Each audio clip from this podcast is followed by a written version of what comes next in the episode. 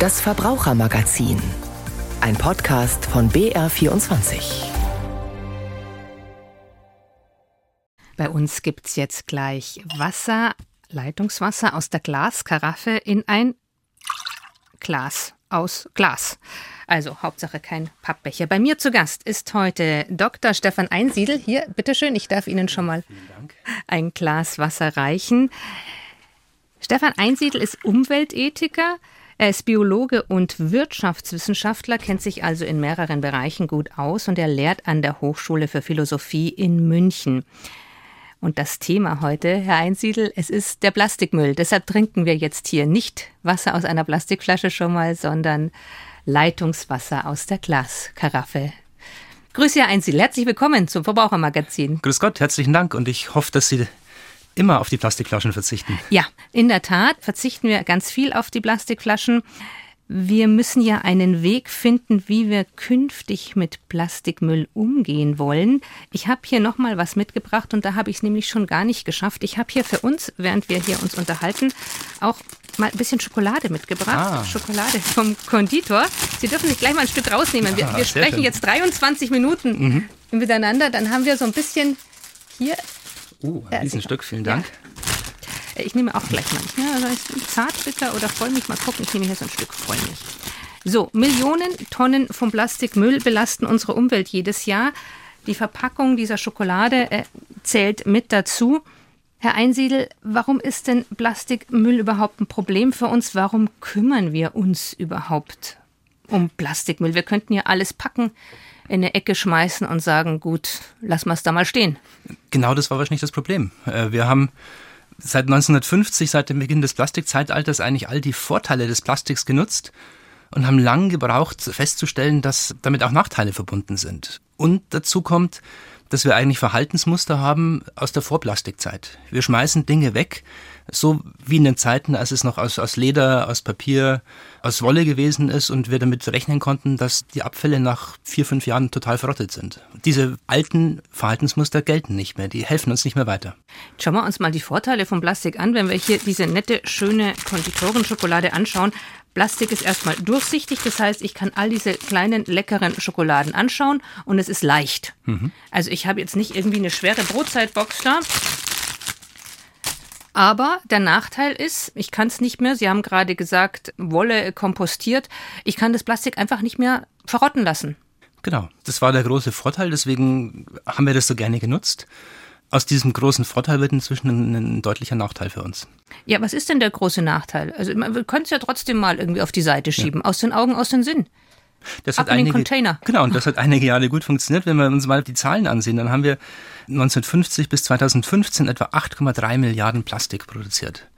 Und von diesen Riesenmengen sind weniger als 9 Prozent jemals recycelt worden. Mit dem, was wir heute in Deutschland herstellen, haben wir eine Recyclingquote von 13, 14 Prozent vielleicht. Und der allergrößte Teil landet leider in der Umwelt. Okay, wir könnten jetzt sagen, nehmen wir das ganze Plastik, hängen wir einen Stein dran, versenken wir es im Meer. Hat man lange Jahre auch gemacht. Okay. Es ähm, klingt wie ein schlechter Witz und man hat es jahrzehntelang gemacht. Ja. Man hat es jahrelang gemacht und äh, es ist tatsächlich so, ich bin mir auch gar nicht sicher bei dem, was wir am Plastikmüll exportieren, was angeblich dann auch an Länder geht, wo das äh, zertifiziert äh, recycelt wird, ob das tatsächlich der Fall ist. Jetzt liegt ja das Plastik nicht nur am Meer, es liegt auch am Strand, es liegt irgendwo auf dem Feld, auf der Wiese. Was ist denn so schwierig daran, dass Plastik rumliegt? Also es ist ja so, es kompostiert nicht mehr. Also es ist nicht so, wie wenn wir sagen, okay, im Herbst tun wir alle unsere Blätter aufrechen und auf einen Haufen machen. Aber was ist denn genau das Problem beim Plastik, wenn es in unserer Umwelt liegt? Also sehr eindrucksvoll ist es beim Thema Meer zum Beispiel, wo sich da die, die größten Mengen an Plastik leider ansammeln, auch weil alles aus den Flüssen dort landet. Da müssen wir uns vorstellen, dass eine einfache Plastikflasche im, im Schnitt 450 Jahre braucht, bis sie in kleine Einzelteile zerlegt wurde. Einfach durch die Wellen, durch die UV-Licht und so. Und selbst in dieser Zeit, in diesen vielen Jahrhunderten, wo, wo dieses Plastik erstmal rumschwimmt, Plastiktüten zum Beispiel sind für viele Tiere ein großes Problem. Ähm, Schildkröten, die äh, größtenteils Quallen fressen, halten Plastiktüten für gute Nahrung. Der Schildkrötenbestand hat massiv abgenommen, Quallen werden dadurch immer mehr. In vielen Tieren, die filtrieren, sammelt sich das massiv an. Wir haben hier am Land das Problem, dass, dass viele Vögel vor allen Dingen sich irgendwie verheddern und dann ertrinken. Es ist eine massive Störung des gesamten Ökosystems. Und dann, wenn es klein geworden ist, das Plastik, also wenn, wenn es groß ist, dann stört es Tiere vielleicht, indem es im, im Magen irgendwas blockiert oder so, oder indem sich Tiere drin verheddern.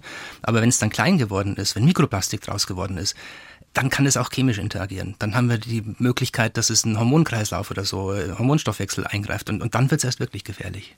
Das heißt, wir haben ein Riesenproblem und trotzdem noch habe ich hier zum Beispiel diese Verpackung mit der Schokolade und ich bin mir sicher, dass ich heute im Laufe meines Alltags an mindestens 10, 12 Verpackungen mit Plastik gar nicht vorbeikomme.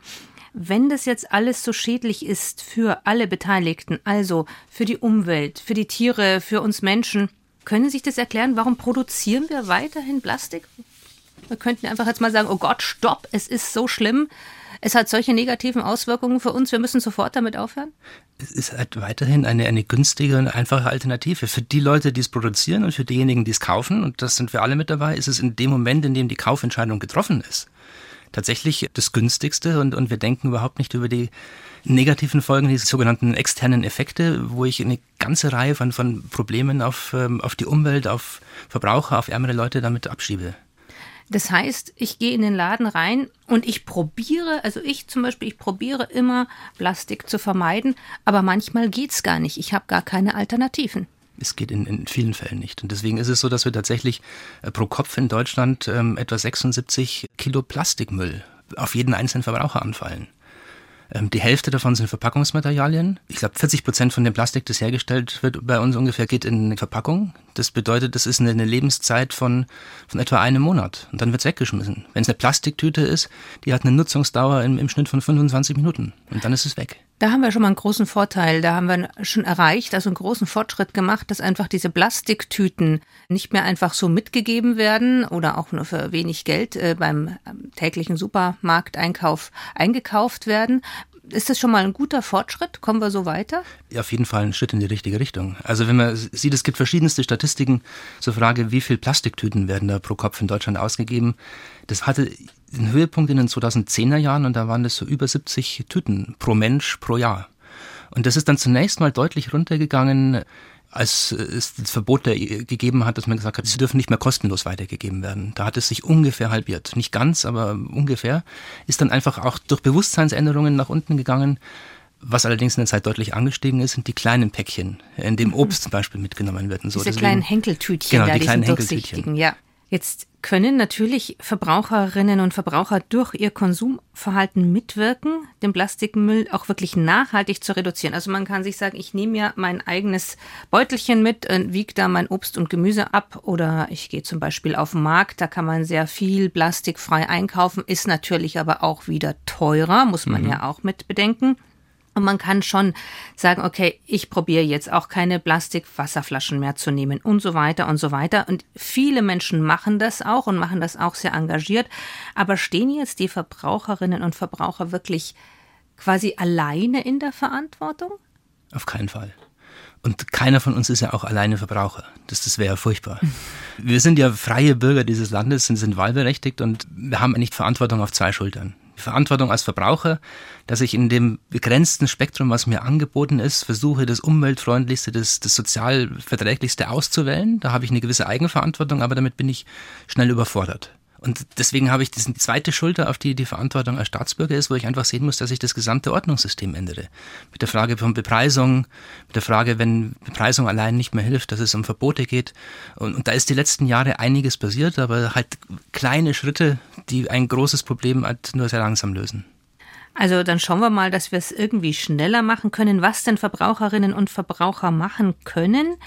Das hat meine Kollegin Christine Grigoleit zusammengefasst. Sie hat sich nämlich angeschaut, wie viel Plastikmüll so täglich im Bad anfällt, wie man da ein bisschen Plastikmüll reduzieren kann. Sie hat angefangen am Morgen und wir beide, wir können jetzt von der Schokolade essen, während wir uns diesen Beitrag anhören.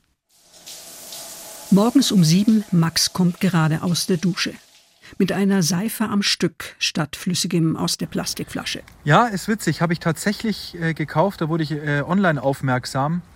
weil da irgend so ein Guru meinte, äh, das wäre gesünder für die, für die Haut, so eine Art Kernseife. Und das habe ich mir dann bestellt und seitdem bin ich absoluter Fan. Die Haut ist besser, nicht mehr so trocken und habe dadurch ein wenig Plastik gespart. Fest statt flüssig, solche Produkte gibt es auch fürs Haarewaschen, wie Stefanie Ertel, Umweltreferentin beim Verbraucherservice Bayern der Beratungsstelle Regensburg erklärt. Nur sind sie etwas anders in der Anwendung. Zum Beispiel bei festem Haarshampoo ist es so, dass ich das vielleicht erstmal in der Hand vorschäume, bevor ich es dann auftrage, aber an sich der Einseifprozess ist genauso wie bei flüssigen Produkten. Nach dem Frühstück Frank und Sandra beim Zähneputzen. Zahnbürste aus Holz oder Bambus statt Plastik? Mir ist Kunststoff einfach hygienischer.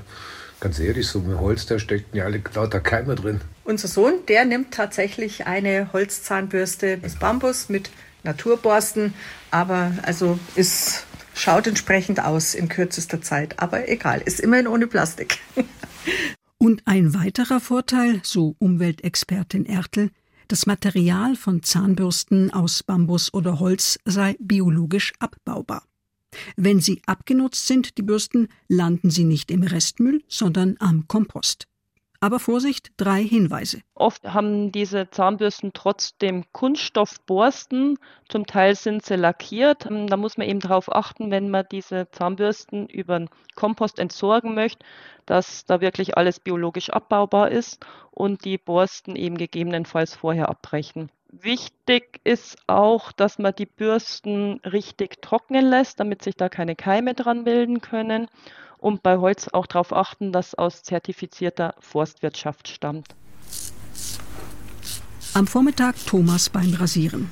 Mit Holzgriff statt Einmalrasierer, trocken oder besser nass? Bei einer Nassrasur könnte ich mir schon vorstellen, dass wenig Plastik benötigt wird. Es gibt gute in Papier abgepackte Seifen, die man dann mit einem Rasierpinsel aufschäumt. Die Rasierklingenhalter selber sind zwar aus Plastik, aber die verwendest du ja mehr oder weniger Jahre und du musst immer nur die Klingen austauschen. Also Nassrasieren wäre sicher auch eine Möglichkeit, Plastik zu sparen. Und Umweltexpertin Ertel ergänzt. Also für die Nassrasur gibt es auch Rasierer aus Holz und Edelstahl mit entsprechenden Wechselklingen. Die sind relativ teuer in der Anschaffung, dafür sind sie sehr langlebig und auch die Klingen sind sehr preiswert, wenn ich die dann eben austauschen muss. Im Vergleich zum Einwegrasierer sparen die natürlich jede Menge Plastikmüll. Tagsüber ein Blick aufs WC, beziehungsweise daneben zu Rollenhaltern an der Wand oder auf dem Boden. Um Klopapierrollen im Zweier-, Vierer- oder Sechserpack kommt man nicht herum.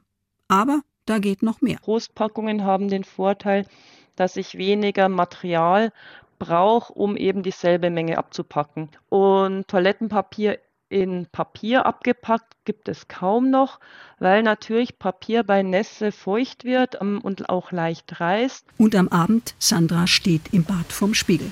Kaum zu hören, aber im Licht des Spiegels gut zu sehen. Das Abschminken. Sind waschbare Pads besser oder besser die einmal nutzen und ab in den Müll? Ausprobiert, ja. Die zum Waschen sind allerdings, also finde ich nicht gut. Die sind sehr, sehr dick. Man braucht sehr viel Kraft, um das alles zu entfernen und es ist auch nicht alles weg. Und wer die waschbaren verwendet, sollte wissen. Wichtig ist, diese Pads werden gewaschen und lassen sich da mehrmals verwenden, aber dabei gelangt natürlich die Kosmetik auch ins Abwasser. Und Kosmetikprodukte wie Lippenstift oder auch Make-up können Mikroplastik enthalten, welches nicht ins Abwasser gelangen sollte. Jetzt muss ich mal sagen, ich finde das unglaublich toll, dass es so engagierte Unternehmen gibt, die tatsächlich neue Produkte auf den Markt bringen, die zum Beispiel jetzt kein Plastik haben. Also eine feste Duschseife, verpackt jetzt in ein bisschen Papier oder ein bisschen Karton, äh, ist natürlich gleich viel besser, wenn ich jetzt eine ganze Plastikflasche da habe. Da sind wir doch schon auf dem richtigen Weg, oder? Absolut. Geht es Ihnen schnell genug? So als Umweltethiker nee, sagen Sie. Das, sind, das, das, ist das große Problem eigentlich unserer Zeit. Es, es geht in die richtige Richtung, aber wir sehen, dass die Probleme so stark zunehmen, dass die Geschwindigkeit oft nicht äh, ausreicht. Das führt ja auch zu den Protesten der letzten Generation und so. Der Druck ist enorm und es müsste schneller gehen. Waren jetzt für Sie da im Bad Anregungen da? Was ich bereits umsetze, ist, dass ich tatsächlich einen äh, Rasierer mit einem Bambusgriff habe und auch da nur die kleinen Klingen dann immer austausche. Ich finde es ja auch toll, dass sich das in den letzten Jahren so mit den Shampoos und den Duschstücken und auch äh, mit den Zahnbürsten alles so entwickelt hat. Aber es gibt ja noch unglaublich viele Unternehmen auch, die Plastikverpackungen in den Kreislauf bringen. Welche Verantwortung haben die denn? Die haben eine ganz große Verantwortung. Also Verantwortung haben wir alle und, kein Unternehmer ist einfach nur Unternehmer, sondern ist in erster Linie ein Mensch. Mhm. Und als Mensch bin ich Teil von einem Beziehungsgeflecht und ich habe natürlich auch eine Verantwortung für die Angestellten. Deswegen ist es klar, dass die sagen, sie werden weiterhin produzieren. Aber zugleich haben sie eine Verantwortung ihren Familien, der Gesellschaft gegenüber und da ist es völlig klar, das Wichtigste, glaube ich, ist erstmal für Transparenz zu sorgen. Was ist es für Plastik? Wie wird es hergestellt? Was fällt da an Problemen an? Dann hat man sicherlich die Verantwortung zu sehen, dass man spart, wo es geht. Dass man versucht, äh, gewisse Recyclingquoten langsam in den Prozess mit reinzubringen. Und meistens geht es nicht von heute auf morgen, aber man kann langsam den, den Anteil von recyceltem Plastik erhöhen.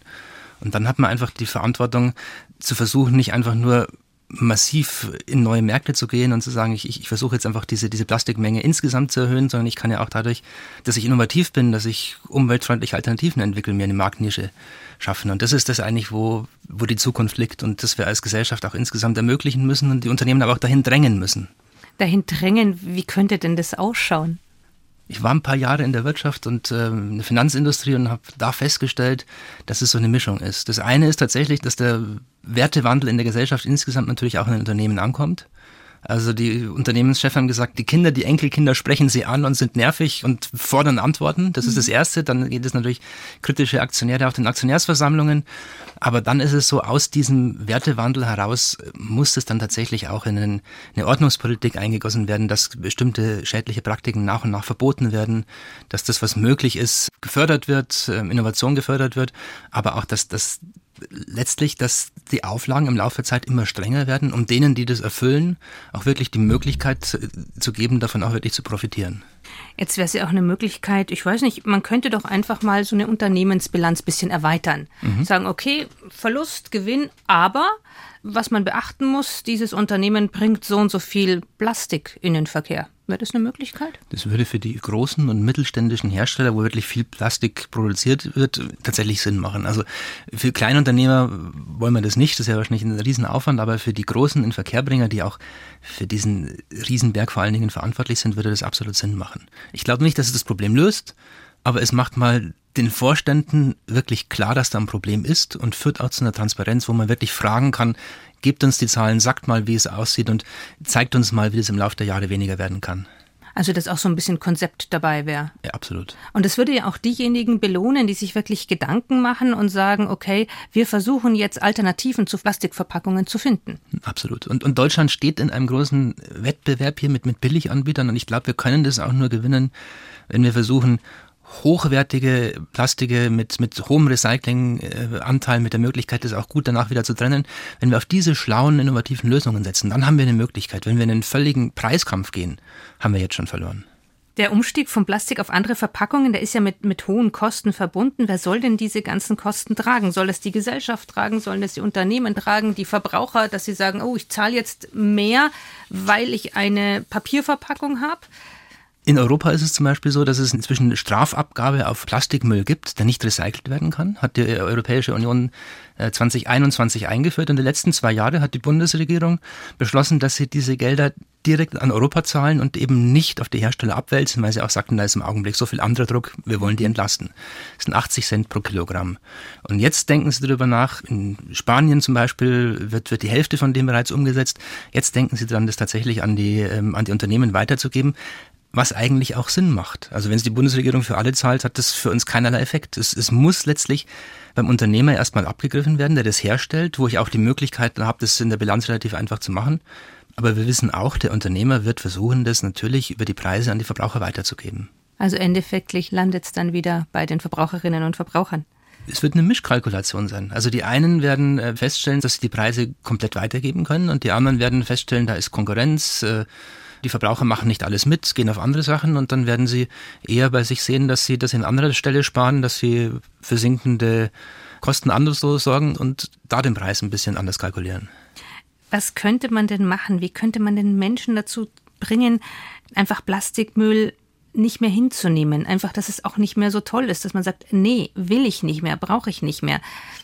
Könnte man da irgendwie was, irgendeine Maßnahme treffen? Das sind viele Maßnahmen, die zusammenkommen, die auch schon laufen. Also ich erinnere mich an, an Heinz Zielmann, Expeditionen ins Tierreich, so ein, ein großes mhm. Vorbild aus meiner Kindheit, den ich treffen konnte und der mir gesagt hat, dass er eigentlich in seinen Tierfilmen vor allen Dingen den Leuten einfach die Schönheit der Natur zeigen will und er hat gesagt, er hat immer so etwa ein Viertel der Zeit höchstens, mehr halten die Leute nicht aus, aber ein Viertel der Zeit auf die Probleme hinzuweisen, wie diese Schönheit bedroht wird, was da alles kaputt mhm. geht. Zunächst mal die Leute emotional abholen und zeigen, wie schön diese Welt ist und wie viel wir kaputt machen. Das ist das Erste.